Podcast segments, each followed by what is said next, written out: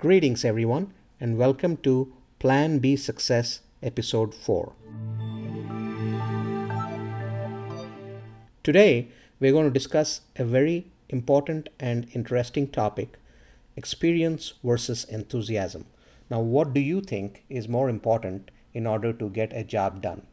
Now, this is a topic I had blogged about a couple of years ago, and it led to a lot of interesting interaction and discussion with a lot of people so I thought it would be an interesting topic to shed some light on today as well. Now, when you're looking to hire someone, what do you give more importance to? Think about your own hiring practices. What do you do? Or if you're somebody new who's just getting into hiring, this might be a good topic for you to listen to in order to learn and apply. Now, most employers, when they look for potential hires, they look for people who have been there and done that. That's kind of the criteria. Now, one thing you have to remember is you're trying to hire someone based on a piece of paper. You probably have never met them, you probably have never seen them, this is the first time you're talking to them, but that piece of paper is what they give to you, and that's what you're going off of. So, one of the most important criteria that anybody would look for any role is have they been there and done that? That's the traditional human resource recruitment practice right now. Now, experience at doing something and being successful at it previously becomes a key requirement when you're looking to fill a job. Although experience is definitely important and adds to a potential hire's qualifications, their suitability for the job, and also lessens the learning curve, helps reduce that learning curve, or perhaps even totally eliminates it when you're looking for someone who's been there and done that. It's not as always as important as you would think it is. Now, let me talk a little bit more about it. Now, what do you think is more important? Is it the excitement a potential hire could show and has for a position that they've applied for? Is it how hungry are they for that opportunity? How excited are they to take on that challenge? What attracts them to the organization and this particular business and that particular role? Are those key factors or not? Is their energy contagious? Is their excitement going to rub off on others within the organization? Is it going to impact the cultural fabric of the organization or not? Those are the things that you need to give some thought to. Think about it. On the one hand, you're looking for someone who's been there and done that that just makes it so much more easier, you would think, in order to put somebody in that role and expect them to chug along and do what they have done previously. But at the same time, there is this aspect of excitement and enthusiasm, the contagiousness, setting standards, getting to that next level, that's also equally important. Now, when you look at both of these, what would you put more weightage on when you're trying to hire somebody? That is the question. Now, an enthusiastic individual, they will eventually develop expertise over time soon enough. And they'll also gain that experience that you're looking for as they learn and figure things out.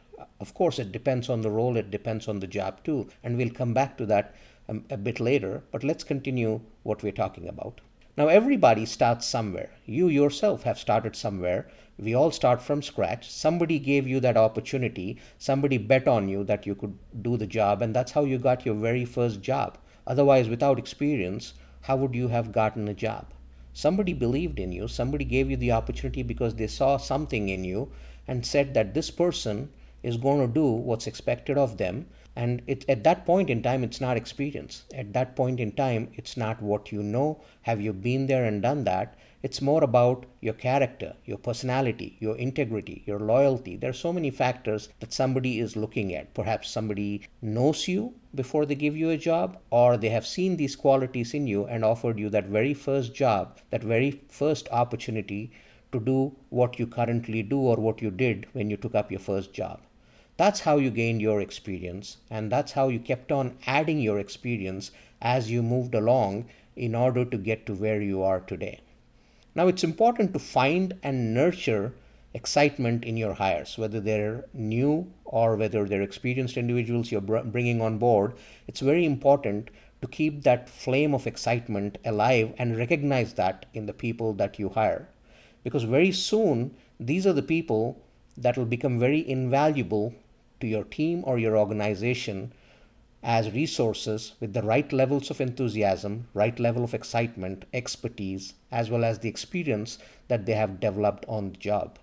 Now, these are the people that impact the cultural fabric of the organization to take it to that next level, creating newer standards of productivity, creating newer standards of work, opening up that creativity realm in terms of how things are done and what new ways things can be done in in terms of looking at the regular work that is being done within an organization and bringing up new ways out of the box ways in terms of getting things done that's what you get to gain from people that are enthusiastic and excited about the job on hand for all the experience one may have on the job what if they lack enthusiasm? Let's talk about that for a minute.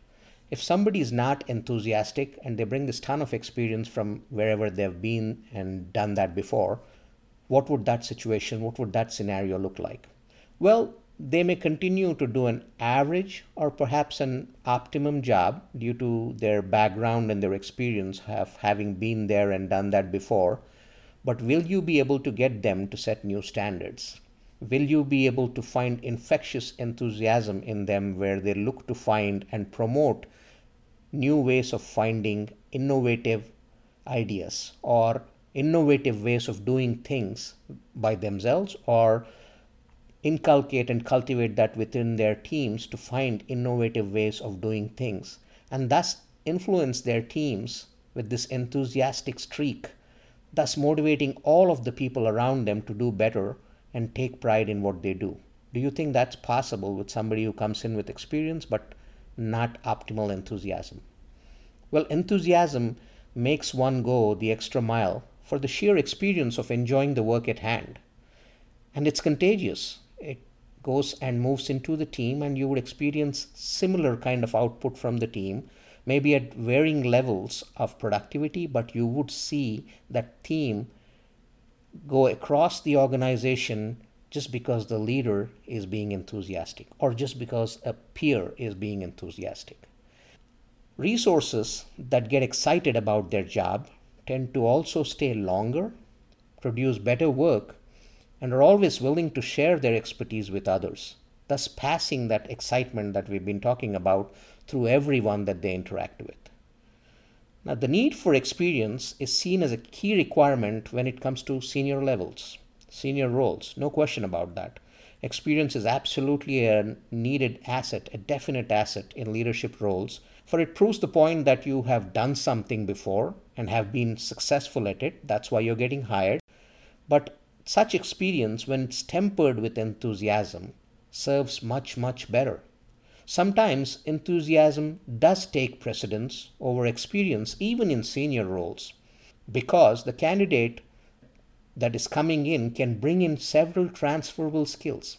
When you look at filling senior roles, if you are a human resource professional and you, or if you are a hiring manager and you look at that resume and you look at the job description and you're trying to match apples to apples, forget about it. That's not so easy to do. There's no apples to apples match for any role in the world. There's no tailor made candidate for any role in the world. We all need to understand that. And as I said, you know, you're beginning with a piece of paper. You're trying to decide whether the person is the right person to bring on board based on that resume, that piece of paper. Then probably you would end up talking to them collectively, you know, the preliminary calls and then other interviews, telephonic or in person, probably about a couple of hours and then you make a decision. So that's one of the reasons why you might be trying to find an apples to apples match, but I think that's a poor way of looking at it. When somebody does come in with a lot of experience, they also bring in several transferable skills to the role. So, although you might not find an apples to apples match for the role, you have to read between the lines when you're looking at that resume. You also have to read between the lines when you're interacting with this person in order to gauge what transferable skills are they bringing to the table. In fact, you should give an opportunity for the prospect themselves to discuss what transferable skills they're bringing to the role and how do they expect to become successful at the role. After all, whether it's the candidate or the hiring manager, we all want anybody who gets into a role to be successful. So it's in our collective best interest to look at how do we make the person successful in the role. And that's what you got to compare to. Not an apples to apples comparison between a job and a candidate but look at a 360 degree version of the candidate. Look at the transferable skills that they can bring to the role. Also look at the enthusiasm or the excitement they can bring to the role now if you were to be put on a job where you do the same thing day in and day out let's say for the next 20 years how would you fare? What level of enthusiasm would you have, let's say, in the fifth year, 10th year, 15th, and 20th year? That's a question you got to ask yourself. You got to intersperse what you're doing with some creativity.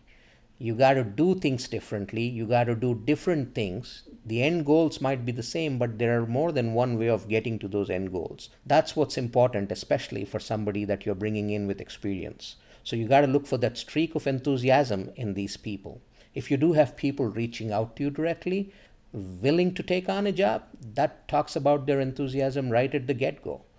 So don't look at it from the standpoint of a paper only, but read between the lines in the interactions in the paper, look for transferable skills, look for that enthusiasm. And although there might be gaps or certain lack of experience that you do see, you got to ask yourself the question if that is as much a deterrent if the person was not hungry or if the person is hungry? Can the person's hunger or excitement for the job, the transferable skills that they have, make up for whatever you're seeing in terms of lacking? And do you think that they would get in the job and be able to make up for it and fill in? Those are the questions you need to ask yourself and answer before you hire somebody. You could get a total apples to apples kind of a person for a role, but if they are not excited about it or if they are not going to push for it, what's going to happen is you hired them because they've been there and done that, but they might not just set new standards. They might be just trying to keep the job or just repeat whatever they've been doing before. And that's not what you want in a growing organization, in a growing team. So it's important to look at experience tempered with enthusiasm the transferable skills, the hunger and the excitement that the person can bring to the role before you decide on hiring somebody. And now, when you do see that hunger about the role, hunger about taking it on and doing things, that's when you got to ask yourself the question if that's the right hire.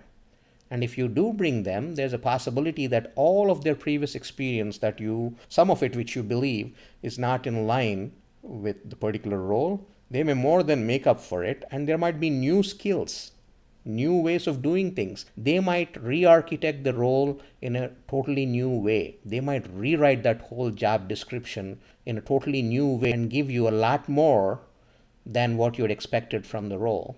They will add thrust with their enthusiasm and they'll figure things out and they might do a lot more setting new standards and actually influencing the culture of your organization at the same time in order to push others to do more and set new standards as one organization together. Now, in fact, you know, they'll also see things in a different way just because of their uniqueness of their background. And that could be the bedrock of new and creative ways of doing things within that role, just because they see it from a different angle if everybody's seeing it one way and they bring in this new set of eyes and they look at it differently, how much value is that? Again, when evaluating someone with minimum related experience but excited about the opportunity, it's important to ensure that their alternate experiences and their alternate background are a result of their investments in their education. You need to understand that they've invested in their education, their learning, their skill development, their efforts, and more importantly, their enthusiasm. And that's what reflected on that piece of paper that you're looking at when you look at a resume of a person and when you're trying to figure out if they're the right hire for you or not. If you like what you hear, please be sure to subscribe. And if any of this information helps you, please make sure that you share it with others so they might benefit as well. If you'd like to know more about me, please visit www.rajeevmudumba.com. And for more episodes like this, please make sure you visit. Plan B success. Thank you.